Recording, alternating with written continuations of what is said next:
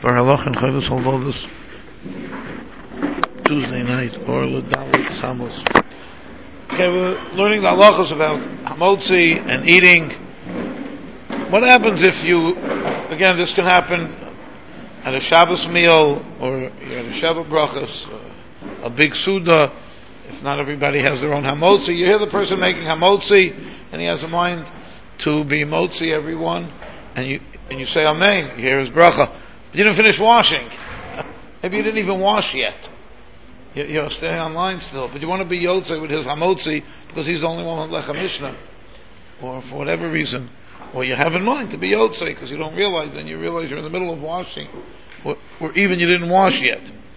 So, but, but you, you in effect made Hamotzi already, right? Because you said Amen to his Hamotzi, and now you're going to eat. And, what? Well, that's what we're going to learn now. So you're going to either, if you didn't wash yet, you're going to wash. You could, you know, you made hamotzi and you didn't eat yet, so you could wash, say al natila shadayim on the washing, and then eat the bread. Don't make hamotzi again. You made hamotzi already. You will go wash, and you'll make al natila shadayim. It's not called a hefsek. It's all the of eating, very clearly. Uh, so you'll either finish washing or you'll go wash, say until Sudayim, dry your hands, and then sit down and eat the hamotzi. Uh, interesting shaila I saw from Shlomo Zalman. If you okay, something again, maybe we'll say it a different night. Um, I was struggling with the Chavis Halvavos we've been learning and I realized he's saying a tremendous chiddush that I realized is quoted maybe Bishmoy of the Shem Chavis Halvavas or it's Tam said, and it's a major yisod about Torah, and I realized that that's mamish what the Chavis Halvavas is saying here in Shar HaPrishus Perik Beis, and I didn't, I didn't chap that that's what he's saying, and now I do. So we'll go back and I'll say the Perik Beis and he talks about the special prishus that are needed by people who keep Torah.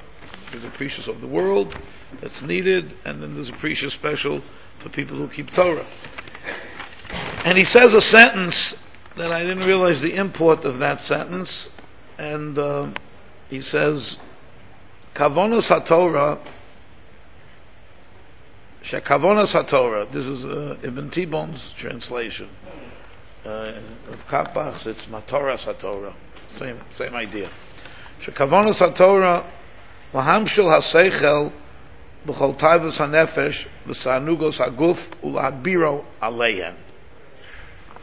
That means that the, the purpose of the Torah, what the Torah wants to accomplish in, in life, in your life, certainly the lavim are bad, and certainly the assays are good and not doing the essays are bad, and doing the lavim are bad, and doing the essays are good. But beyond that, there's a matara that a person has a neshama and a guf, and they're battling, they're, they're fighting, and olam abos and olam neshamas, and the Torah wants, and the matara of the Torah is that a person exercise self-control. That is a goal in and of itself. Besides that, the specific things are marchik you from Hashem or are makarav you to Hashem, but kavanos haTorah or matoras haTorah is lahashlit es haseichel al haguf. A person is both, and the Torah wants and gives you the ammunition by making the lavin and the assays, which control so much of our lives. The Torah is sort of, we'll call it, forcing us into a maslul of being magbir the seichel over the taivas, being magbir the nefesh and the neshama over the guf, exercising self-control in that way. And that gufa is a matorah and the kavana of the Torah. It's a tremendous chiddush, but it's brought down in many svarim, quoting the Chavis Halvavos or other svarim, that, that a matorah in the Torah is that a person exercise self-control. You say, why is that a matorah? So you say, well, because the world couldn't function without self control. So you would be wrong if you said that. because that's Perak Aleph, that's the self-control that the whole world needs. Even those who don't have Torah need that.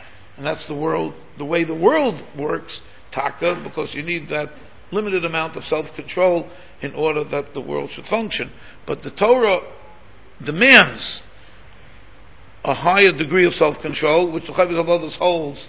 Ultimately, if we'd be perfect at it, it was it would be to only to only have the goof have what it needs, not what it enjoys, not what it, it takes pleasure in, but only what it needs. And but the the, the chiddush, the, the, there's a matorah because a person has these two parts to him, and you want to end up being like a malach, right? You want to. So the Torah gives us the ammunition and the way to be magbir the seichel over the yetzer. Then he says because if it's the the other way, he says if you sota from the Torah, once you lose, you start losing yourself and you start violating the Torah laws, then you should pardon the expression. I hope nobody's listening. Then all hell breaks loose. And then what happens is that the taiva is mugbar over the seichel, and then there's no more gvulim anymore.